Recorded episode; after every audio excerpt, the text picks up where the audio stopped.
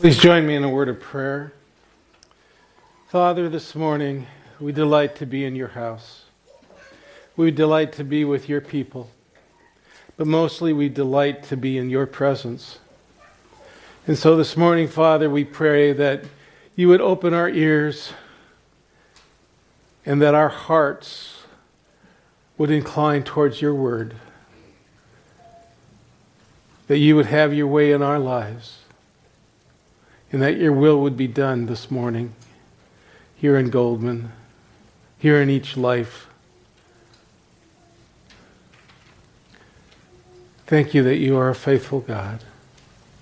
Amen. Well, if you looked at the insert, you'll notice that the title of my sermon is Joy in Prayer. I thought that would be a really good topic, seeing as how this is the third Sunday of Advent, which is the joy candle. And since we are talking about prayer, I thought that would be good to go together.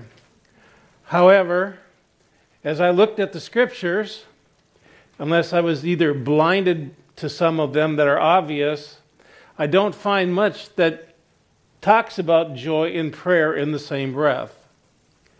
So perhaps this morning is going to be more a sermon on joy as I studied, two things became very apparent to me. The first I already told you, I didn't see many scriptures that talked about joy and prayer.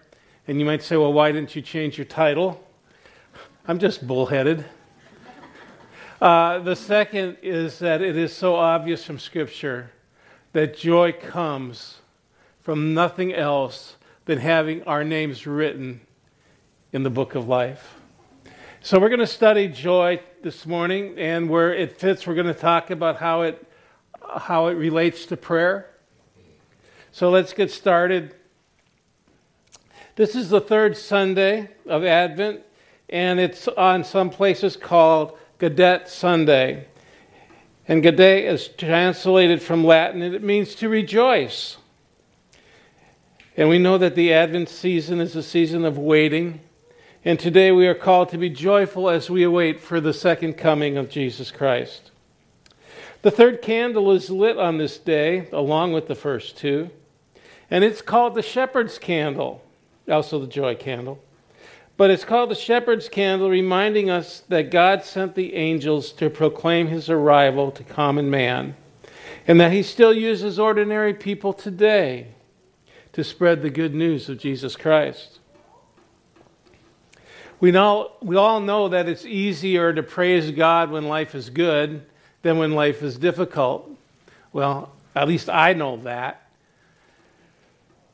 And too often I, we see ourselves having it much harder remembering God during the good seasons of life as compared to the difficult seasons of life.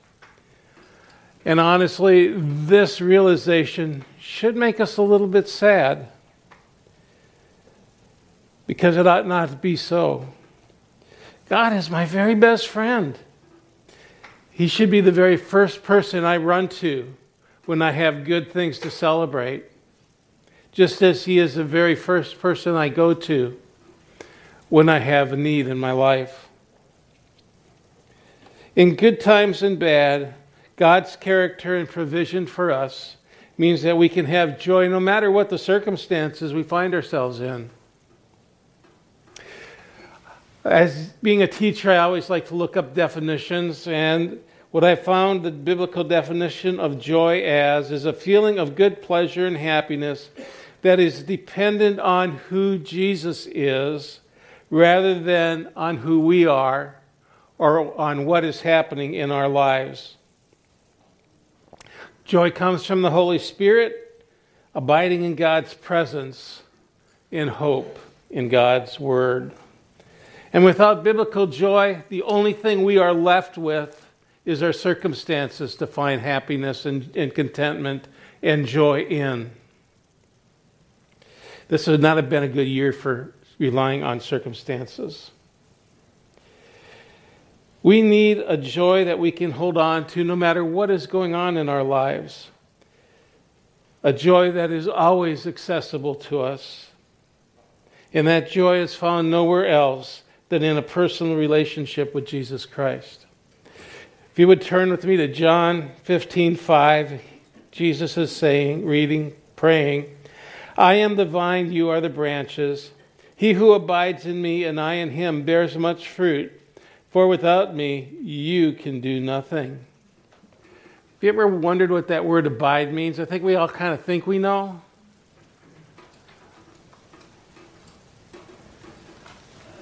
When we abide with one another, we live together.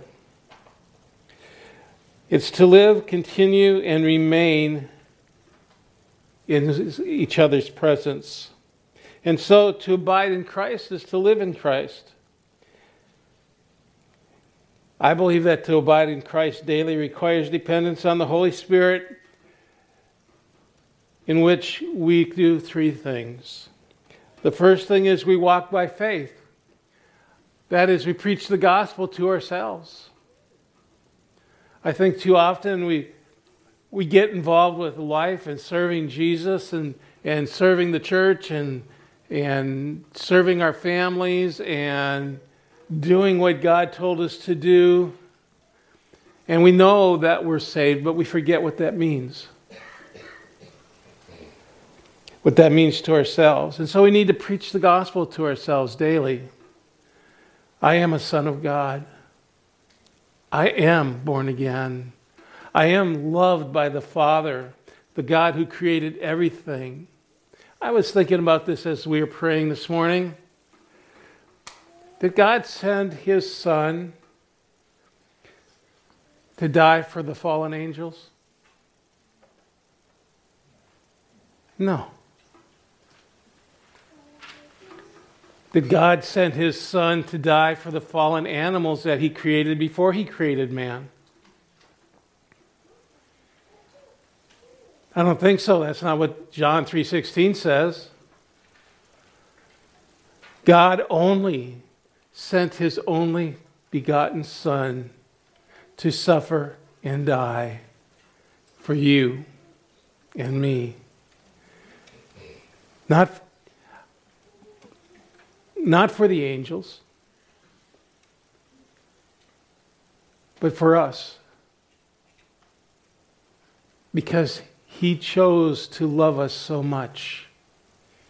Do I think God doesn't love the angels? Well, I think he does. But we have a special relationship with God. We are called to be his bride. The second thing I think we need to do by the power of the Holy Spirit every day is to spend focused time. Spend focused time on our relationship with Jesus. How do our marriages fail when we don't spend time building them? Focused time with one another. What happens to our children when we don't spend focused time on them, especially fathers, but, even, uh, but also mothers? I say especially fathers because the Bible addresses that directly. The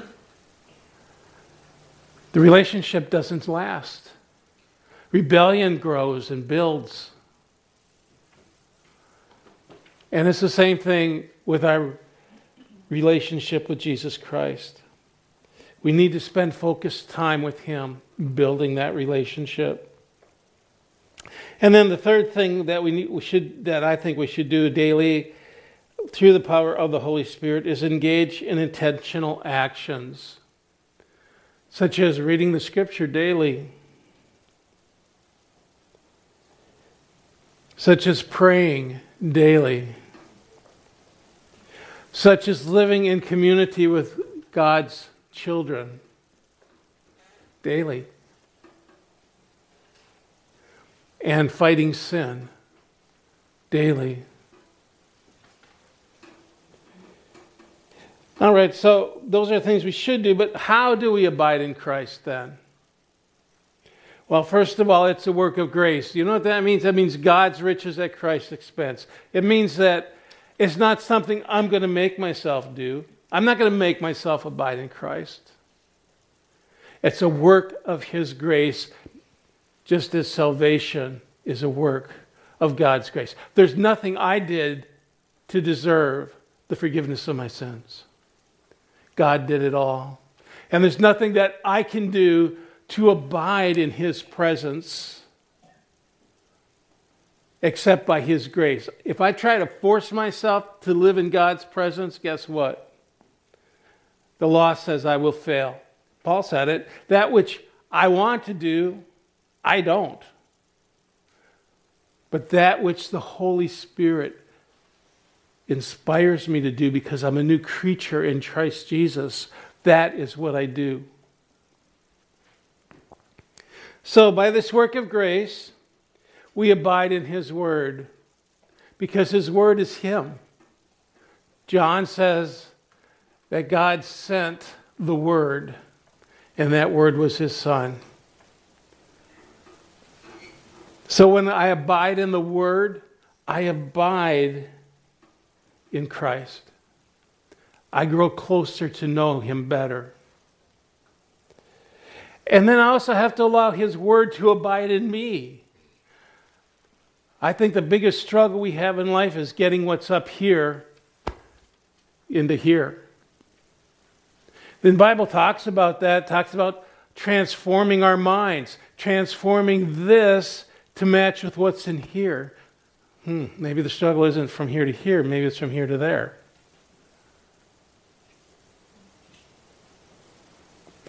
And then to abide in worship and prayer. Who else has the privilege of sitting down with the most powerful, most loving creature in ever? sit at his feet, sit on his lap, tell him how much we love him, feel how much he loves us, tell him our problems, and have him say, It's okay, Wayne, it's going to be okay, I got you. What a privilege. And fellowshipping with other believers. You know, the reason we're a believer, or, the result of being a believer, Christ lives in you. And Christ lives in me. And if I want to get to know Jesus better, if I want to serve Jesus better, I can serve him in you. And you can serve him in me. And we can rejoice together and we can sharpen each other's faith. What a joy. and we can actively serve Christ.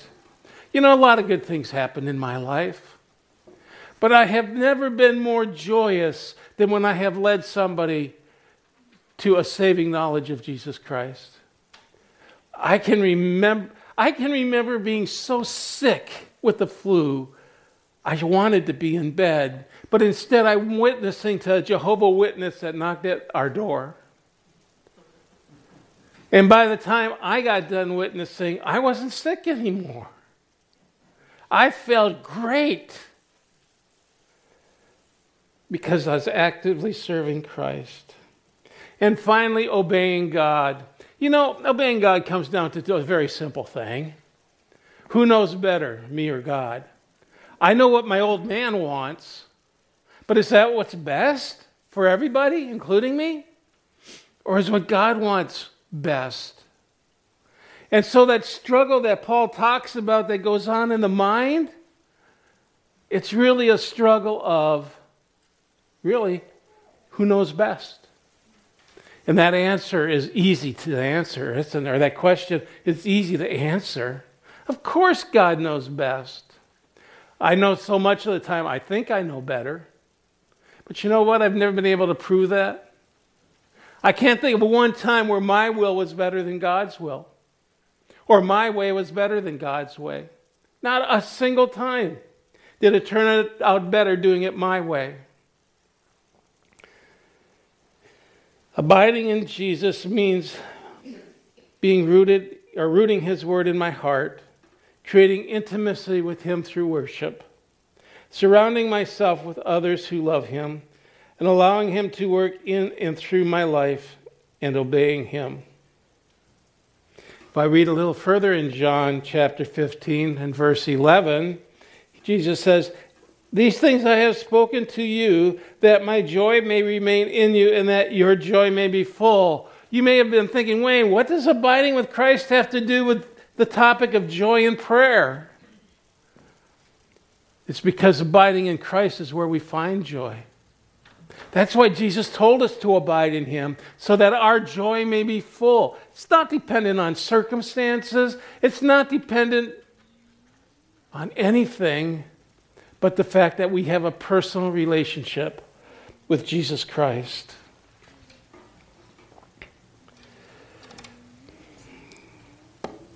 Hebrews chapter 4 and verse 16 says, Let us come boldly to the throne of grace that we may obtain mercy and find grace to help in times of need.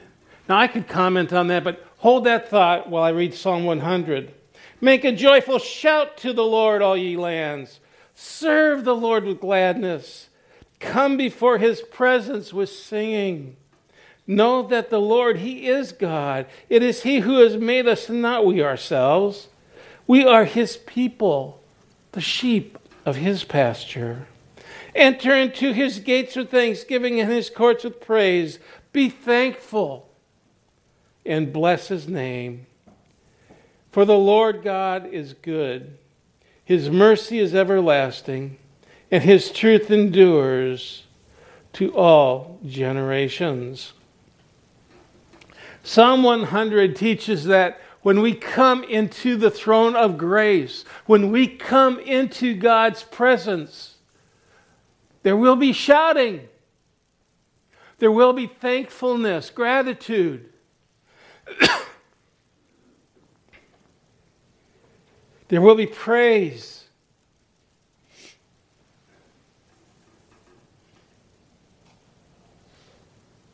Because in his presence is joy evermore. Psalm 16, verse 11 says, You will show me the path of life. In your presence is the fullness of joy, and at your right hand are pleasures forevermore.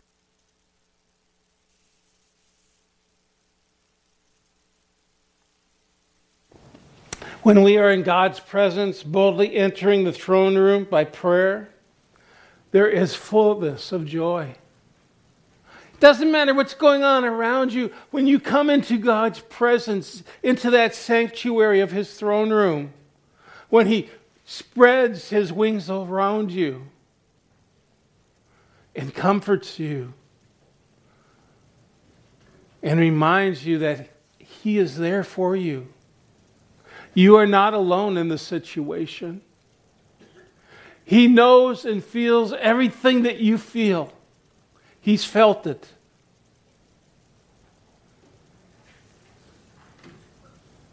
But He has pledged to work all things together for your good. And I, I, could, I could extend this sermon for hours, telling you all the trials that I've gone through. But God was good. God worked those situations, those circumstances together for my good.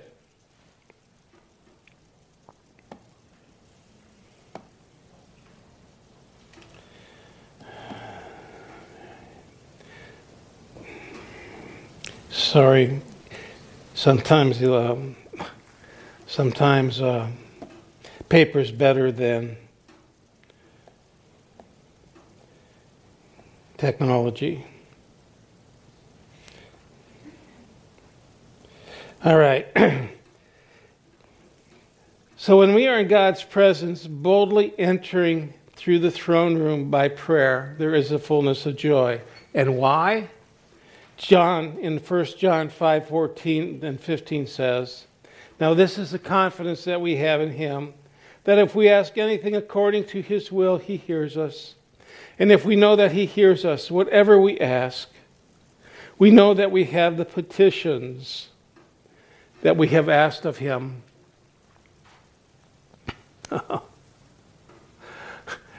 Now, there's joy. I don't care what's going on around you. when you take it to God, when you come into his throne room with praise and thanksgiving and you tell him about what's going on, he already knew it, right? but it's good for us. We always like to tell others our problems, don't we? Well, the best person to tell is, is God. And so, tell him our problems. And he says, I've got the solution. There should be joy. I mean, here, there's a disaster looming, and God says, No problem. I'll pluck you right out of that disaster. I'll make it okay. I'll make it better than okay.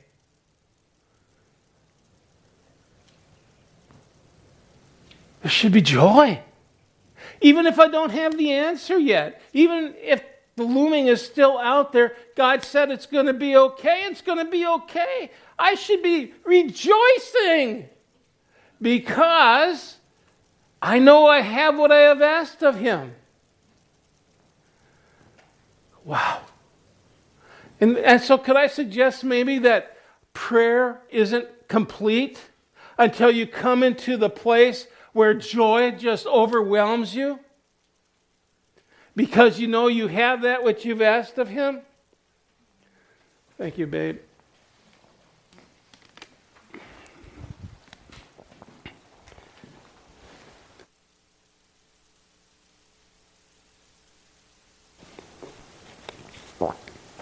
Even prayers of lament. God, I messed this up terrible. I don't know what to do. Please forgive me. Even prayers of lament.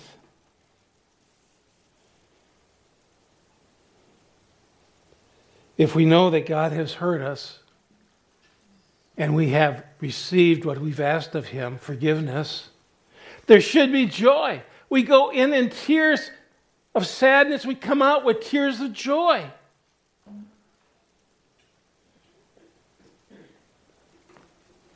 Luke chapter 2, verses 10 through 11. The angels are, are speaking to the shepherds, and we, are, we have lit the shepherd's candle today. And the angel said to them, Do not be afraid, for behold, I bring good tidings of great joy, to which, uh, which will be for all people. For there is born to you this day in the city of David a Savior a rescuer, someone who's going to make it all okay, who is called Christ the Lord.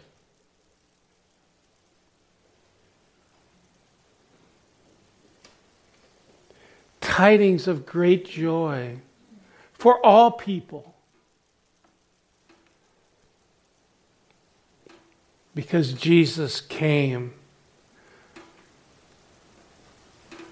to change our history from one of defeat to one of victory. You know, life might be difficult right now for you, but how can you read that and not rejoice? Because Jesus came, He's coming again, and He left us great and precious promises by which we can abide in Him through this life. Keeping our focus on Jesus and who we are in Christ and God's faithfulness will lead us not only to a place of contentment, but to a place of joy. In James chapter 1, verse 2, James says, Brethren, count it all joy when you fall into various trials. I think James must have been drinking too much of the grape juice. Knowing that the testing of your faith produces patience. I don't know about you. I'm not much for patience. I don't like to wait for anything. And you know what I like even less? Is the process by which we have to go through to gain patience. I'm going to have surgery on my knee in a few weeks. And I have to tell you, I'm looking forward to it. Well, sort of. I'm looking forward to what's going to happen after the surgery. I'm not looking forward to all the hassle going into the surgery. I don't like the process by which I'm going to get my knee fixed. But you know what? That process is necessary for me to come out better on the other side. And so it's true with trials and tribulations that produce patience. I don't like the process, but I do like the result.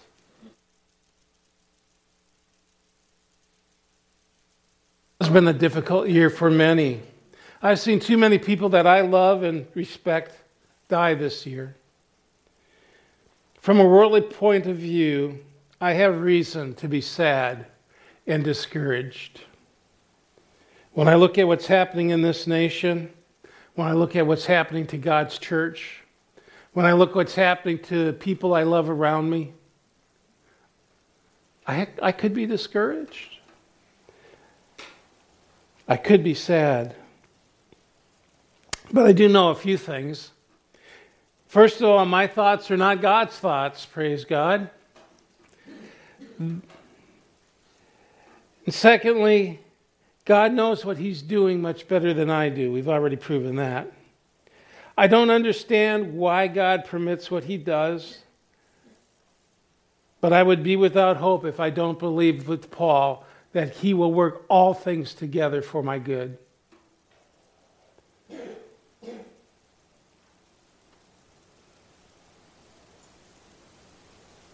Therefore, any response on my part to the, the the sorrows and the trials of this year, any response other than joy is inappropriate.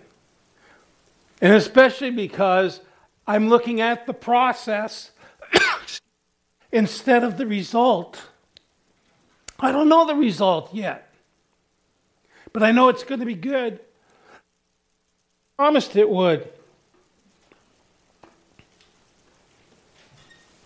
How can I not be joyful knowing that God is on my side? Example Acts chapter 16, verses 25 through 34. It's about Paul and Silas. You all know the story. But at midnight, Paul and Silas were praying and singing hymns to God, and the prisoners were listening to them. Suddenly there was a great earthquake, so that the foundations of the prison were shaken, and immediately all the doors were opened, and everyone's chains were loosed. And the keeper of the prison, awaking from sleep and seeing the prison doors open, supposing the prisoners had fled, drew his sword and was about to kill himself. But Paul called out with a loud voice, Do yourself no harm, for we are all here. Then he called for a light, ran in, and fell down trembling before Paul and Silas. And he brought them out and said, Sirs, what must I do to be saved?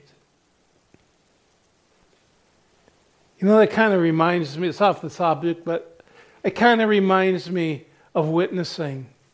I was telling somebody the other day, there's something I don't like about witnessing. It's the same thing I didn't like about sales when I was in it.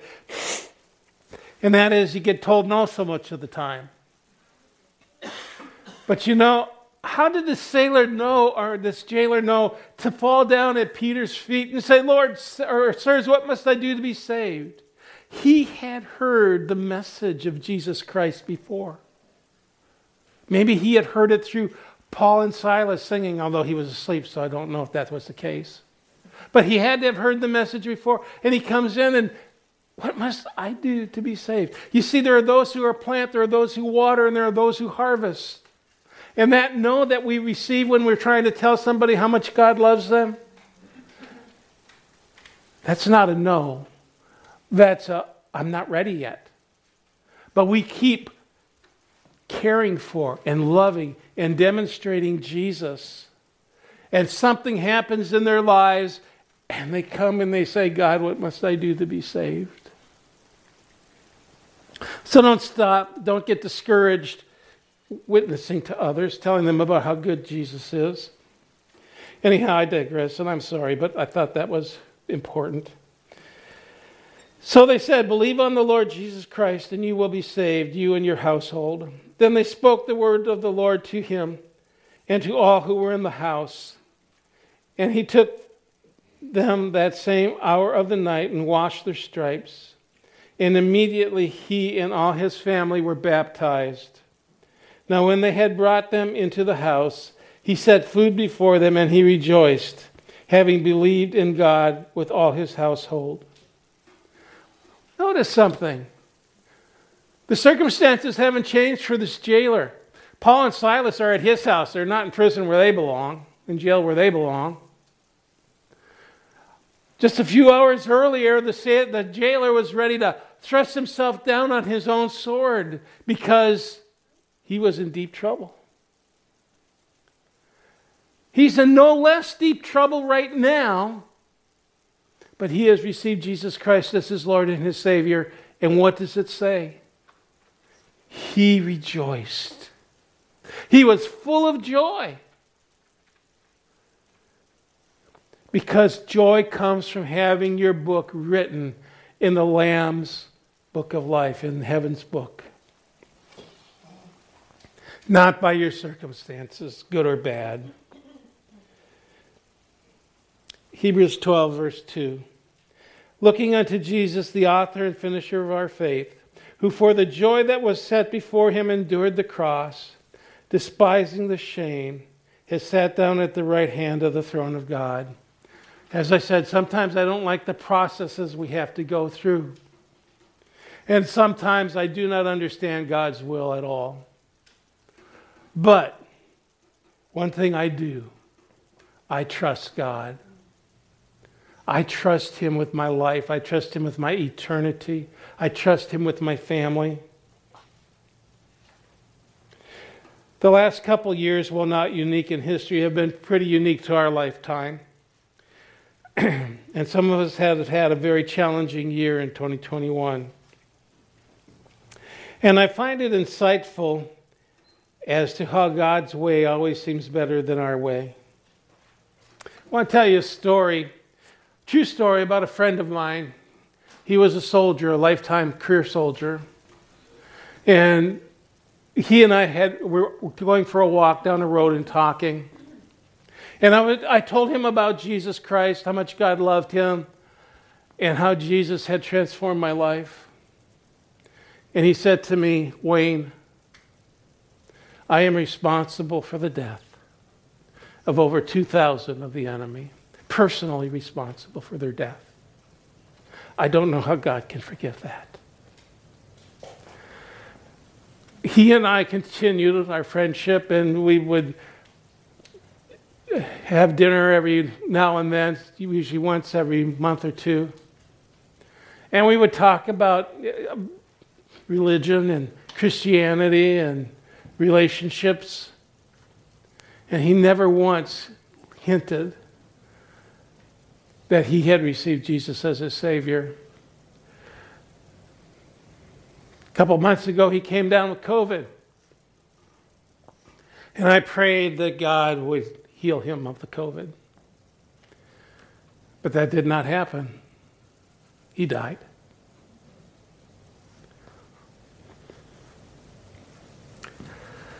But I was amazed when at the funeral his pastor said, I have no doubt that William had a personal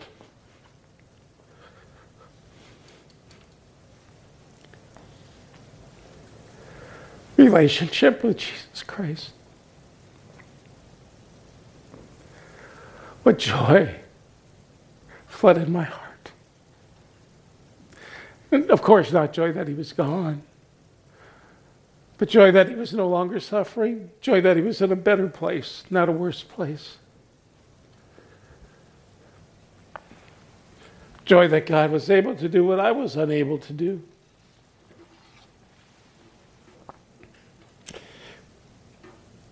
Joy because William's name is written in the Lamb's book of life, the book of heaven. Worship team, please come. Christ endured his suffering by looking past the pain to the final result of his suffering, our salvation. You probably heard the saying, familiarity breeds contempt. Well, I don't believe that's true. However, I do believe that many times familiarity forgets us, causes us to take for granted how much somebody loves us, to take for granted the value of our relationship with them. If you know Jesus Christ as Lord and Savior, then you have every reason to exude joy, even in the hard times, because nothing can separate us from the love of God or from the reward that God has for those whose names are written in His book. So, why don't I feel joy all the time?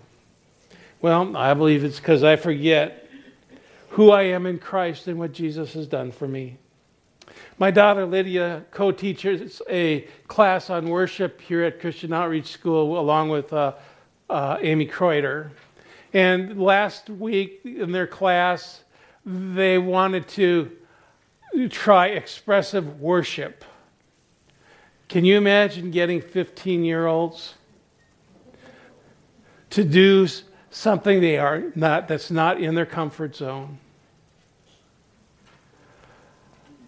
I think it went fairly well. But after the class, I'd suggested to her that perhaps if, you, if, if, if they knew that the Holy Spirit will whisper something to you in worship, to kneel, to raise your hands, to jump up and down, to dance before the Lord, to prostrate yourself. That the Holy Spirit would whisper that in your heart. But guess what? Just like in speaking in tongues, just like the Holy Spirit will give you the word to say or words to say, the language, He won't move your lips for you. He will not move your tongue for you. Just as He may tell us in worship to do something that's out of our comfort zone.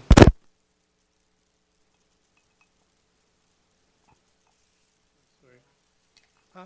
I can use the mic. All right, thanks. um, for us to worship to do something that's out of our comfort zone. We have to choose to do it. And you know, sometimes I find blessing and sometimes nothing happens. I think when nothing happens, either I misheard or I really didn't put my heart into doing what God, what the Holy Spirit told me to do. Likewise, joy can lie dormant in me, in my heart, and the Holy Spirit will not force me to rejoice. But you know what I discovered? When I choose to do it, when I choose to shout to Lord, to sing praise, to jump up and down, I, I have a hard time dancing right now, but um, when I express my gratitude to God, for my name being written in his book and his undeserved goodness and love towards me, the joy of the Lord becomes my strength and it wells up within me. Something about the physical. You know, in 2 Samuel chapter 6, verses 12 through 15, and we're not going to pull it up or, or read it, but it's about David bringing the ark of the Lord. Thank you. It's about David bringing the ark of the Lord back into Jerusalem. And on the way, the oxen stumble and the cat and and and the cart that the ark was on started to wobble and Uzziah reached out to stabilize the ark and God got mad because Uzziah didn't obey. And he struck Uzziah dead right there, right alongside the ark. Well, you know, like so many times when those things happen, David got mad. He said, I'm not bringing this ark into the city. And so he left it at the home of Obed Edom. And God blessed that house. he blessed their socks off. David heard about it and said, Well, that ought to be the city of Jerusalem. And so he goes back. They retrieve the ark.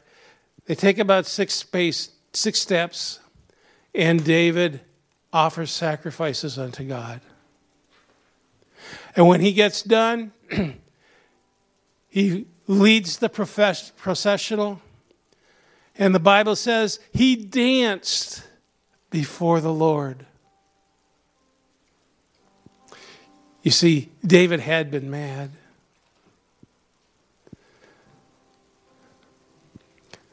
But David got right with God. The offerings, he got right with God. And then he had joy. And what did he do to express his joy? Hallelujah. Thanks, God. No, he danced before. And when it says he danced, he didn't dance a jig, I'm going to tell you. He jumped up and down, he twirled around. I might have done somersaults, I'm not sure. But it was a very physical dance. So much so that his, I think it was his sister, got mad at him. Huh? Wife. Thank you. His wife got mad at him. But isn't that how it works? We spend time abiding with God. We spend time remembering who God is and what He does for us. And joy. Joy fills us. Nehemiah 10 says, Do not sorrow, for the joy of the Lord is your strength. And let me close with this. In Matthew 6:18, Jesus says that the gates of hell shall not prevail against his church. He's not talking about this building. He's talking about you, brothers and sisters. You are his church, and the gates of hell shall not prevail against you. Not only that, the world shall not prevail against you. Because God has your back and he has promised to work together all those things for those who love him. So, prayer that is a complete prayer should end in joy. But joy doesn't come so as much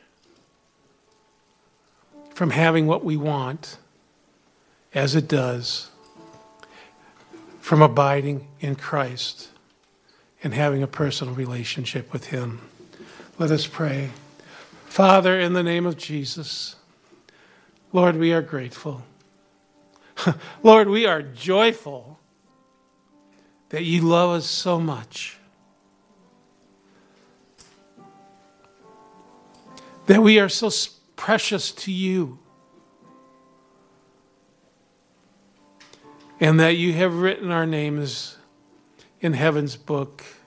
And what that means, God, is that we get to celebrate you and the joy that's in your presence forevermore. And so, Father, this morning we choose to rejoice because you are a good, good God.